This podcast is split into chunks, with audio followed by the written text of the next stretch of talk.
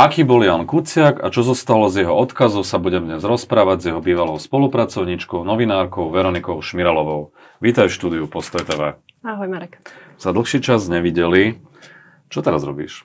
Momentálne som na materskej s druhým dieťaťom a mm, tak som doma a v podstate momentálne nerobím nič také. Akurát som sa dala na štúdium arteterapie dvojročné a možno um, v nejakej um, časti si to viem predstaviť, že by som sa tomu budúcnosti venovala, možno aj s tou novinárčinou. Mm, tak uvidíme, či sa niekedy ešte vrátiš. Uh, ty si uh, investigatívna novinárka, ktorá málo kto to dnes vie, málo sa o tom hovorí, ktorá bola spolu s Anna Máriou Demeovou najbližšie k Janovi Kuciakovi v tom investigatívnom týme Aktuality.sk, ktorý som viedol. Kedy si sa ty vlastne prvýkrát stretla, zoznámila s Janom Kuciakom? Pri akej príležitosti a čo si z toho možno pamätáš? Mm-hmm. Prvýkrát som ho stretla, bolo to niekedy v máji 2015, pred tým, ako sme mali nastúpiť do redakcie Aktualít. Jano vtedy ukončil kurz investigatívnej, investigatívnej novinárčiny u Pavly Holcovej v Českom centre pre investigatívnu žurnalistiku. A ja som vtedy skončila mediálny kurz časopisu Týždeň. A vlastne vtedy sme sa dohodli na spolupráci s tebou a ty si mi vtedy Jana predstavil. Bolo to v jeden večer, kedy mala Pavla Holcová prednášku v Šerci o tom, eh, že novinár by mal rozmýšľať eh, ako zločinec, čiže ako cítiť sa do tých eh, zločincov a vedieť predpovedať dopredu nejaké kroky. A Jano prišiel vtedy na tú prednášku a potom večer uh, sme si, už to bola taká uvoľnenejšia atmosféra a vtedy som sa s ním vlastne prvýkrát zoznámila. Ako na teba zapôsobil? Uh, no zapôsobil na mňa m, tak ako veľmi inteligentný chalan, Uh, on vtedy prišiel za tebou s takým zistením, uh, písal vtedy, uh, alebo ste teda dokončovali články o Košickej nemocnici Luja Pastera o tom, že teda tie predražené ultrazvuky, ultrazvuky tam vlastne bola za tým firma blízka Pavlovi Paškovi. Ktorý bol, mimochodom jeho synovec Branislav Paška bol aj na základe tých zistení Jana, mm-hmm. ktorá, ktorý sme robili spolu neskôr pravoplatne odsudený, mm-hmm. myslím na 7 rokov väzenia. Ano. A uh, Jano vtedy niečo, nejaké čiastkové zistenie, vtedy na to na niečo prišiel a ti to referoval. A ja som vtedy videla, už vtedy som si uvedomila, že bože môj, že toto, tento chalan je tak geniálny, že jednoducho jemu nebudem siahať ani po kolena, že on naozaj bolo vidno, že že je ako ryba vo vode. Kým sa dostaneme k tej vašej spolupráci v aktualitách na tej investigatíve, tak zaujíma ma, že ako si ho ty vnímala ako človeka. Vy ste si boli pomerne blízki, sedeli ste vedľa seba v tej redakcii. Určite ste sa nebavili len o práci, aj keď prevažne asi áno. Mm. Zrejme ste rozoberali iné témy, že skús ho trošku popísať ako človeka. No, v podstate už ako som ho spoznala, tak na mňa dobre zapôsobil tým, že on nebol nejaký taký arogantný, neriešil svoje ego Hej, že m, bol taký skromný uh, a to sa mi páčilo na ňom a uh, bol taký ľudský. A ja som vlastne pri ňom cítila takú, m, také zázemie. Aj v tých aktualitách, keď sme tam nastúpili, lebo som mala veľkú trému predtým, keďže som predtým investigatívu nikdy nerobila. A uh, proste som sa cítila s ním dobre. Že si cítila takú istotu, že ti takú pomôže, istotu. že ťa podrží, mm-hmm. že budete možno spolu niektoré mm-hmm. veci, ktorým nerozumieš, mm-hmm. že je to ten kolega, ktorý je mhm. zorientovanejší mm-hmm. a mhm. že vždy, keď bude treba, tak sa mm-hmm. môžeš na ňo spolahnuť, tak? Aj v tom zmysle, a aj v tom zmysle, že bol taký bezprostredný, že sa s ním dalo fajn porozprávať. A o čom? Ak nie o práci teda? Tak my sme sa rozprávali o rôznych témach. O rodine sme sa rozprávali, um, o vysokej škole sme sa rozprávali, rozprávali, sme zistili, že teda sme obaja študovali v Nitre. On študoval žurnalistiku, ja som študovala masmediálnu komunikáciu, dokonca nejaký čas sme sa tam aj prekrývali, ale sme sa nepoznali z Nitry. A tak sme spomínali aj na pedagógov a na tú Nitru. On si ju veľmi pochvaloval, že je to také fajn mesto, také študentské, všade sa dá dostať pešo. A bavili sme sa o všeličom. No, tak Jano bol veriaci človek, hovorili mm. ste spolu aj o viere? Hovorili sme spolu aj o, o viere. Uh, to je taká moja téma, teda taká, mm, ja som taký hľadač Boha celoživotný. V tom čase... Už si ho našla. Zistila som, že nemôže nebyť.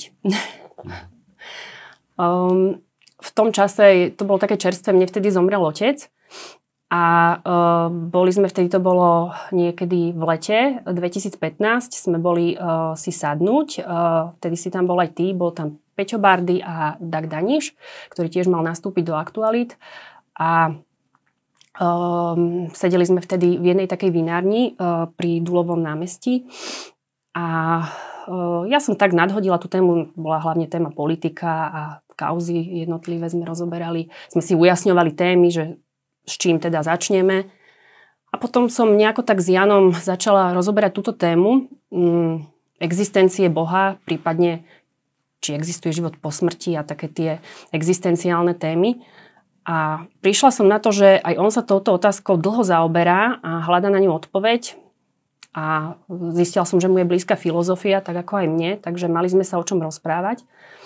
No a on to vtedy tak uzavrel, povedal, že jemu sa javí v tom momente, že Boh asi neexistuje, keďže na svete je toľko zla, že nedávalo by to zmysel.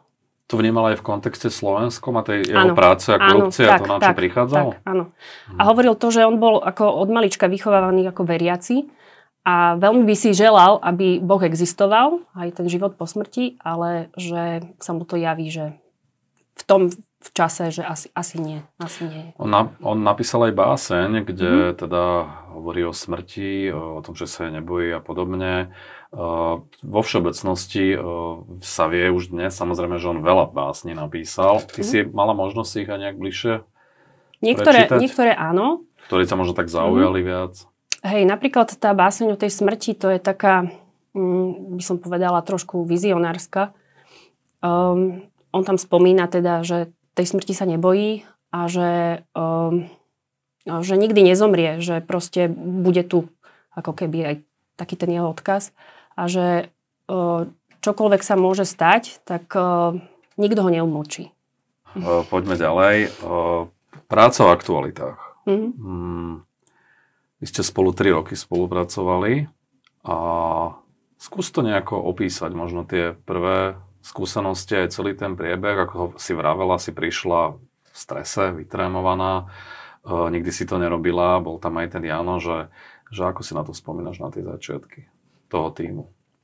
No, mm, prvý deň sme riešili také technické veci. Uh, uh, riešili sme to, že sme prechádzali na iný systém redakčný. Uh, dostali sme Meky počítače na ktorý sme neboli zvyknutí. No, to bola a... pre mnohých španielská no. A tak sme tam teda prvý deň len toto rozoberali, nedostali sme sa nejako no, k tej práci, ale sme si to tam nejako tam ukladali, tie programy a tak. A zoznamovali sme sa s tým a Jano bol taký, ako intuitívne už vedel s tým pracovať, aj keď predtým nikdy nerobil s Mekom, tak jemu to išlo a hneď. Čo sa chytil, tomu išlo. No, áno, tak. No. tak. A posadili nás medzi športiákov a grafikov a tam to bolo také dosť veselé. My sme riešili také tie vážne majú špecifický humor. Jano s nimi niekedy aj tak vtipkoval a To mal aj fanúšik futbalu. Futbal, áno. Hej. Že to mali celkom aj mm-hmm. spoločné témy. Tak bol to asi aj dobrá psychohygiena v rámci tej mm-hmm. práce. Mm. Ty si pamätáš, že aké ste robili spolu možno tie prvé veci a prvé kauzy? Uh, prvé veci. Rozmýšľam, uh, Robili sme na viacerých veciach. O, presne tie prvé už úplne si nespomínam, ale mm, on bol veľmi ochotný pomáhať. O, on jednoducho, keď ja som robila na nejakej kauze a mm, nevedela som sa k nejakej informácii dopátrať, tak on bol ochotný pomôcť. Jednoducho, na čom pracoval, nechal to tak, dal to bokom a proste kľudne sa mi venoval no, aj na úkor vlastných vecí. Na úkor no. vlastných vecí, no. Takže... Robili ste veľa kauz mm. o oligarchoch, aj ano. Kočner, aj Počiatek, mm, Kaliňák, mm, Výboch, Beder a ďalšie a ďalšie veci. Mm. Ja si pamätám, že ty si... Mm, Veď vy ste čelili tlaku aj zvonka a boli mm. rôzne odkazy do redakcie a potom. Ty si bola z toho taká nervóznejšia, si mm. pamätám. A ten Jano to ako zvládal vlastne? Lebo však on bol tiež pod tlakom, mm. že aj to ti možno dávalo takú silu, že on sa až tak tým nenechal rozhodiť? Uh, ako mňa to inšpirovalo, ja nie som ten typ, že by som sa nechala tak nejak ukludniť. Uh, ja som taký trémista. A on vždy, keď e, večer odovzdal článok, tak on bol jednoducho v pohode. Mm, nebolo vidno na ňom žiadnu nervozitu. Ja som si to ešte tisíckrát kontrolovala, že či som tam nejakú chybu nespravila. Noci si poriadne nespala. Tak, áno, potom sa mi o tom snívalo. Ale Jano, Jano bol v pohode. Jano bol v tomto taký, taký naozaj, že, že odovzdaný. Proste on si bol istý tým, čo napísal. Dokonca... Mm, my sme sledovali spolu taký jeden seriál, volal sa Mamon. To bol český seriál o investigatívnom novinárovi, ktorý uh, teda prišiel uh, na uh, rôzne kauzy a zverejnil um, takú kauzu, že uh, štátny podnik uh, uh, tuneluje peniaze a uh, pre, ako, uh, prelieva ich cez rôzne schránkové firmy a potom uh, ľudia blízky uh, tým ľuďom sa dostali potom k tomu oslabenému podniku a ja na to strašne fascinovalo. Ja si pamätám, že on to vtedy s takým zápalom sledoval, že on sa vtedy v tom novinárovi videl. A ono to potom tak skončilo dosť tragicky, že uh, zabili jeho priateľku, toho novinára a uniesli mu synovca, rôzne sa vyhrážali a tak. A som sa ho pýtala, Jana, že a ty sa jednoducho nebojíš, že proste však to, čo robíme, že fakt je nebezpečné, že nikdy nevieš, čo sa môže stať. A on len tak mávol rukou a povedal, že, že nie, nebojím sa, veď nie sme v 90. rokoch. Jednoducho najviac, čo sa môže stať, je to, že na mňa podajú žalobu a aj tu si obhájim pred súdom, pretože mám rukolapne nepriestrelné dôkazy. Keď si hovorila o tej spolupráci s inými a o tej nezišnosti a pomoci, e, ja si teda pamätám, že taká veľká vec, ktorá sa robila naprieč redakciami, bola kauza Panama Papers. Mm-hmm a tam sme naozaj spolupracovali aj s inými uh, uh-huh. médiami, ale treba povedať to už s odstupom rokov, že tá spolupráca nebola ideálna. Že to tam uh-huh. škrípalo, nie všetci ťahali za jeden povraz, boli tam tendencie e, byť prvý v niečom, nedeliť sa s inými. Pričom Jano bol ten, uh-huh. ktorý na tých spoločných poradách de, de facto akože odkryl to svoje know-how a mm-hmm. mnohí to potom v nejakej miere preberali bez toho, aby, aby vlastne s ním nejako kooperovali. Ako toto on vnímal? Že on je ten, ktorý chce spolupracovať mm-hmm. naprieč, mm-hmm. ale videl, že to úplne tak celkom nie je, hoci navonok to samozrejme nebolo viditeľné. No ja som na ňom práve obdivovala to, že on sa proste delil s tými informáciami aj predtým, ako to napísal, aj s inými novinármi. Proste nebol taký, že si nechá tú exkluzivitu len pre seba, na čo on prišiel, ale aj na tých poradách on to jednoducho povedal, že na čom pracuje, čo našiel a takisto aj on e, spolupracoval na viacerých témach s novinárkami z Trendu, s Adamom Valčekom z OSME. Mm, dokonca aj tie materiály, ktoré získal tej Panama Papers, tak bol ochotný sa o to podeliť vlastne so slovenskými novinármi. Neštvalo ho to, že tí ostatní rovnaký prístup neuplatňujú k nemu? Ja som to nepostrehla, že by ho to nejako štvalo. Ako on nebol ten typ, že by si zakladal na svojom egu a chcel by, aby ho citovali.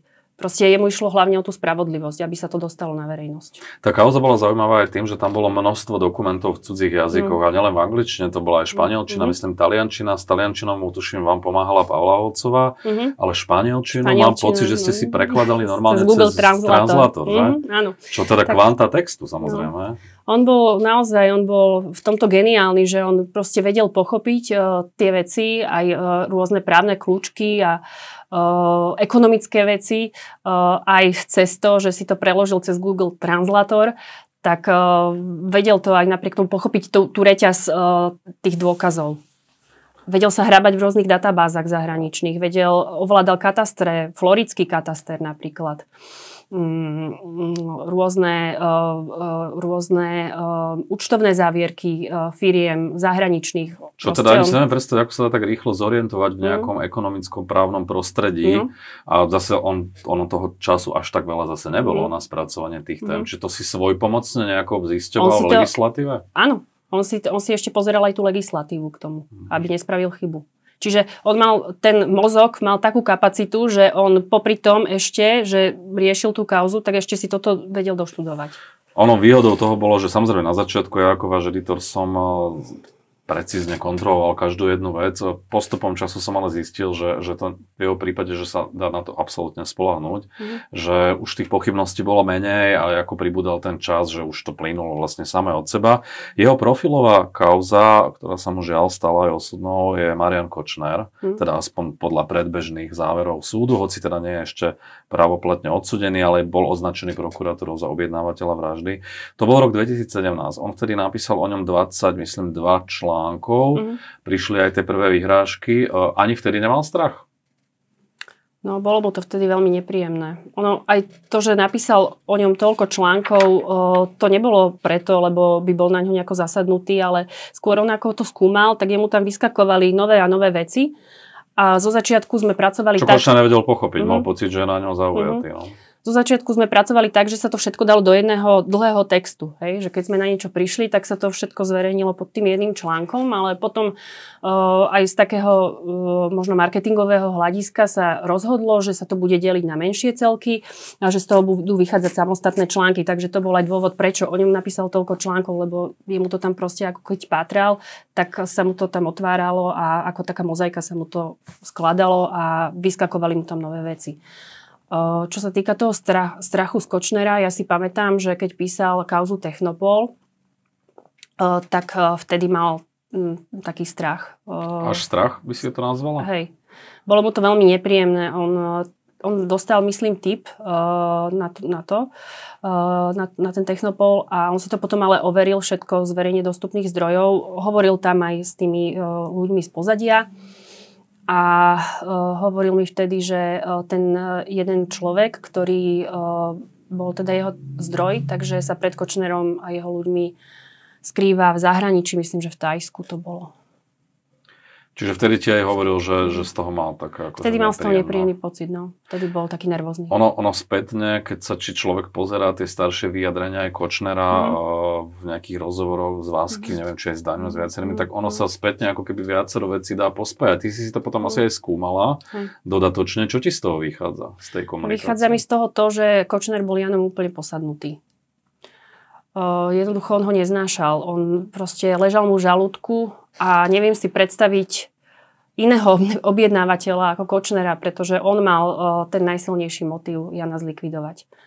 Uh, keď Jano napísal uh, v tom roku 2017, to nasledovalo, bol to, bol to Technopol, Donoval, uh, Donovali, hotely na Donovaloch, kauza Velten Bači, tak potom sa uskutočnila tá známa tlačovka a uh, tam teda Jano Kočnera pristihol pri tom, že klame.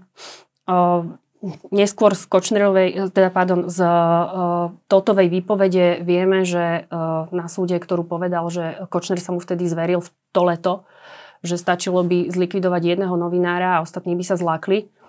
No a potom to už išlo taká časová os, ktorá uh, proste presvieča, že, že ten Kočner naozaj e, bol tým Janom posadnutý. On e, v, v septembri 2017 e, napísal úplne taký akože bagatelný článok o tom, že Kočner predal byt. Na to už potom strašne vytočilo. Bonaparte. Áno, Bonaparte. A bol ten známy telefonát, v ktorom sa mu vyhrážal. A v tom čase, v tých dňoch, on tam potom vystupoval u toho Vaskyho a tam to proste bolo cítiť z tej intonácie hlasu, z tých gest, z, tej, z, toho, z toho proste ako rozprával, že on ho jednoducho jednoducho proste neznáša. Hovorili ste spolu s Janom o tých výhrážkach? Uh, hej, ja som vlastne, ja som vtedy uh, v tom čase už bola na, uh, na rizikovom tehotenstve s prvým synom a ja som mu vtedy písala, keď som sa to dozvedela, že uh, sa mu vyhrážal. Ako on to nejako nedával tak najavo, že sa bojí. On povedal, že, že však to, sa, to, to, to, to je v pohode, ja, ja sa nebojím, ja budem v tom pokračovať ďalej. Ale cítila som tam ten strach. Ako aj to potom, čo ukázala tá Kočnerová knižnica, že on, uh, Kočner ho riešil, proste on bol až obsedantne ním posadnutý. Uh, s rôznymi ľuďmi ho riešil, dal ho sledovať. Čiže keď sa to um, stalo, tak si si bola istá, že to je za tým Kočner? Áno, to bola prvá myšlienka. To boli rôzne verzie, talianská, albánska. Uh-huh, uh-huh. Mňa to, to, to bolo prvé, čo ma napadlo, keď som to našla. No, kde si sa to dozvedela? Kde si vtedy bola? Bola som vtedy doma a vyskočilo to na mňa uh, na Facebooku. Prišlo mi to ako, že to musí byť nejaký zlý vtip toto. To, to, to, ako, to, čo to je? Takýto ako... No a potom uh, som už videla, keď vychádzali články, že je to tak a potom som tebe telefonovala do redakcie ja som bola vtedy tesne po pôrode, ja som mala 5 týždňového syna, keď sa to stalo a týždeň predtým som sa s Janom stretla v redakcii, som, ho, som vás bola pozrieť a som sa s ním rozprávala. Si pamätáš ten mm-hmm. rozhovor? Hej, on bol vtedy taký spokojný, bol vyrovnaný, bol spokojný s tým, že už dokončuje tú kauzu e, tých Talianov, hovoril mi o tej Troškovej, uh, hovoril mi, že si akurát uh, uh, ukončil PhD, na čo bol veľmi hrdý a tak vyrovnanie na mňa pôsobil spokojne. No. Určite pozorne sleduješ aj ten proces, vieme, ako mm. sa to vyvíja. Objednávateľ stále nie je mm. odsudený, respektíve zatiaľ bola len Alena Žužová a tí samotní vrahovia. Ako to celé vnímáš a veríš, že sa to raz podarí objasniť až po objednávateľa, za ktorého ty považuješ e, Kočnera? Dúfam, že sa to raz podarí a dúfam, že to nebude trvať uh, až tak dlho.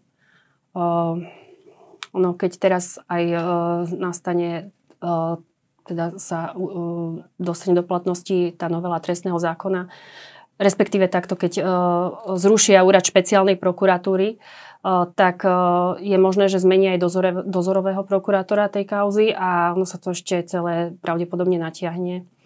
Um, ja dúfam, že teda súd presvedčí aj tá sieť, aj keď nepriamých dôkazov, ale myslím si, že závažných. No vzhľadom na to, čo sa deje v štáte, aj tá mm. novela, aj ten USP, mm. to zatiaľ teda momentálne v tejto chvíli nevyzerá, že úplne optimistické, ale uvidíme, nechceme prejudikovať. Keď toto sleduješ, čo sa teraz deje, aj v kontexte s tým Janovým odkazom a s tým, čo všetko priniesol, na čo pracoval a tak ďalej, že mňa zaujíma, že akú máš v sebe emóciu. Ja poviem za seba tých prvých dňoch po sme boli všetci smutní, frustrovaní, cítili sme takú až beznádej. Za seba, niekedy po roku 2020, kedy sa začali vyšetrovať tie kauzy, aj mnohé z tých, na ktoré ja upozorňoval, som začal cítiť takú nádej, že tá spravodlivosť predsa len môže dostať e, za dosť. Ale teraz som v tej ako keby tretej fáze, keď vnímam to, čo sa deje, že je to už taký, ale že ani nie, že frustrácia, ale už skôr hnev. Hmm. Že už ma to naozaj veľmi štve a hmm. už mám pocit, že už stačilo. Ty to máš ako? Skús no, to tak popísať. Podobne, podobne si to vystihol.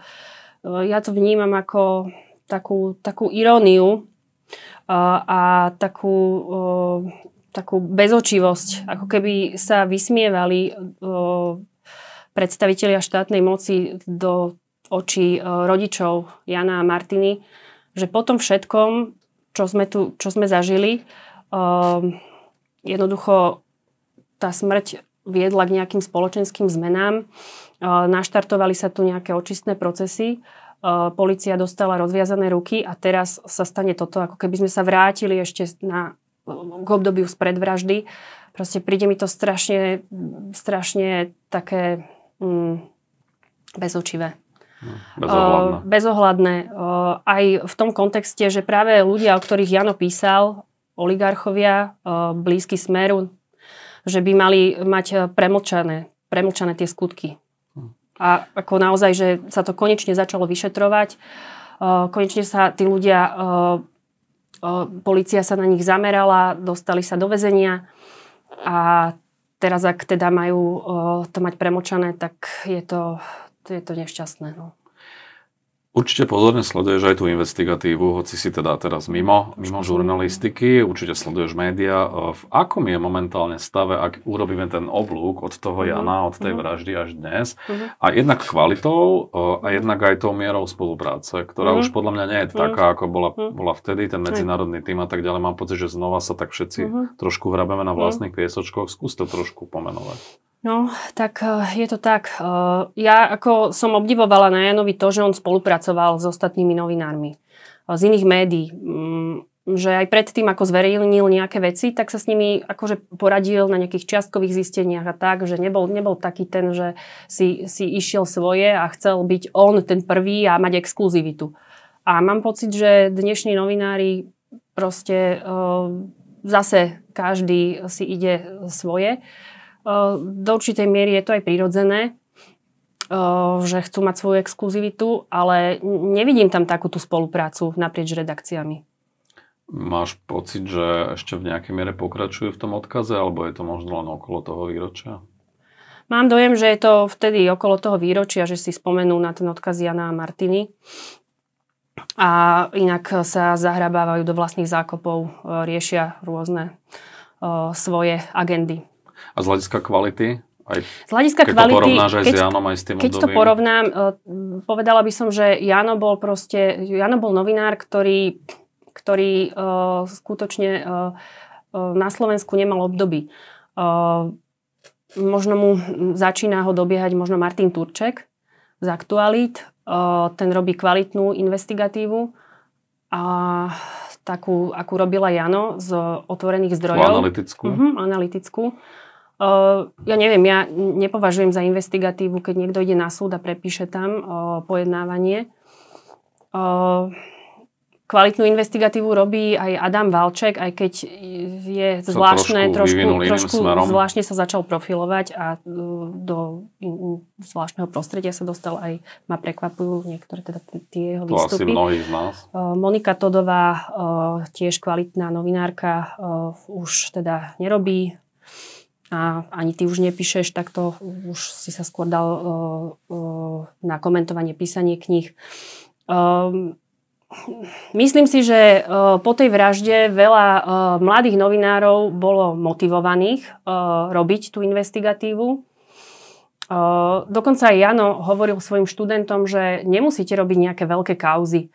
Uh, Stačí, keď sa pozriete na svoje okolie a budete vnímať to, čo sa deje na tej komunálnej úrovni okolo vás, že to úplne stačí, keď začnete tým. Tak ja mám tak... Ako aj on to robil, to bolo Mhm. to podozrenie z manipulácie s romskými hlasmi niekde Mhm. na východe, čiže ani on Mhm. nerobil vždy len tie akože najväčšie top Mhm. kauzy, ale Mhm. chodil naozaj do tých Mhm. regiónov. Je šieste výročie od vraždy Jana Martiny. Čo dnes pre teba symbolizuje, stelesňuje ten Janov odkaz? Čo by to malo byť možno aj do budúcna?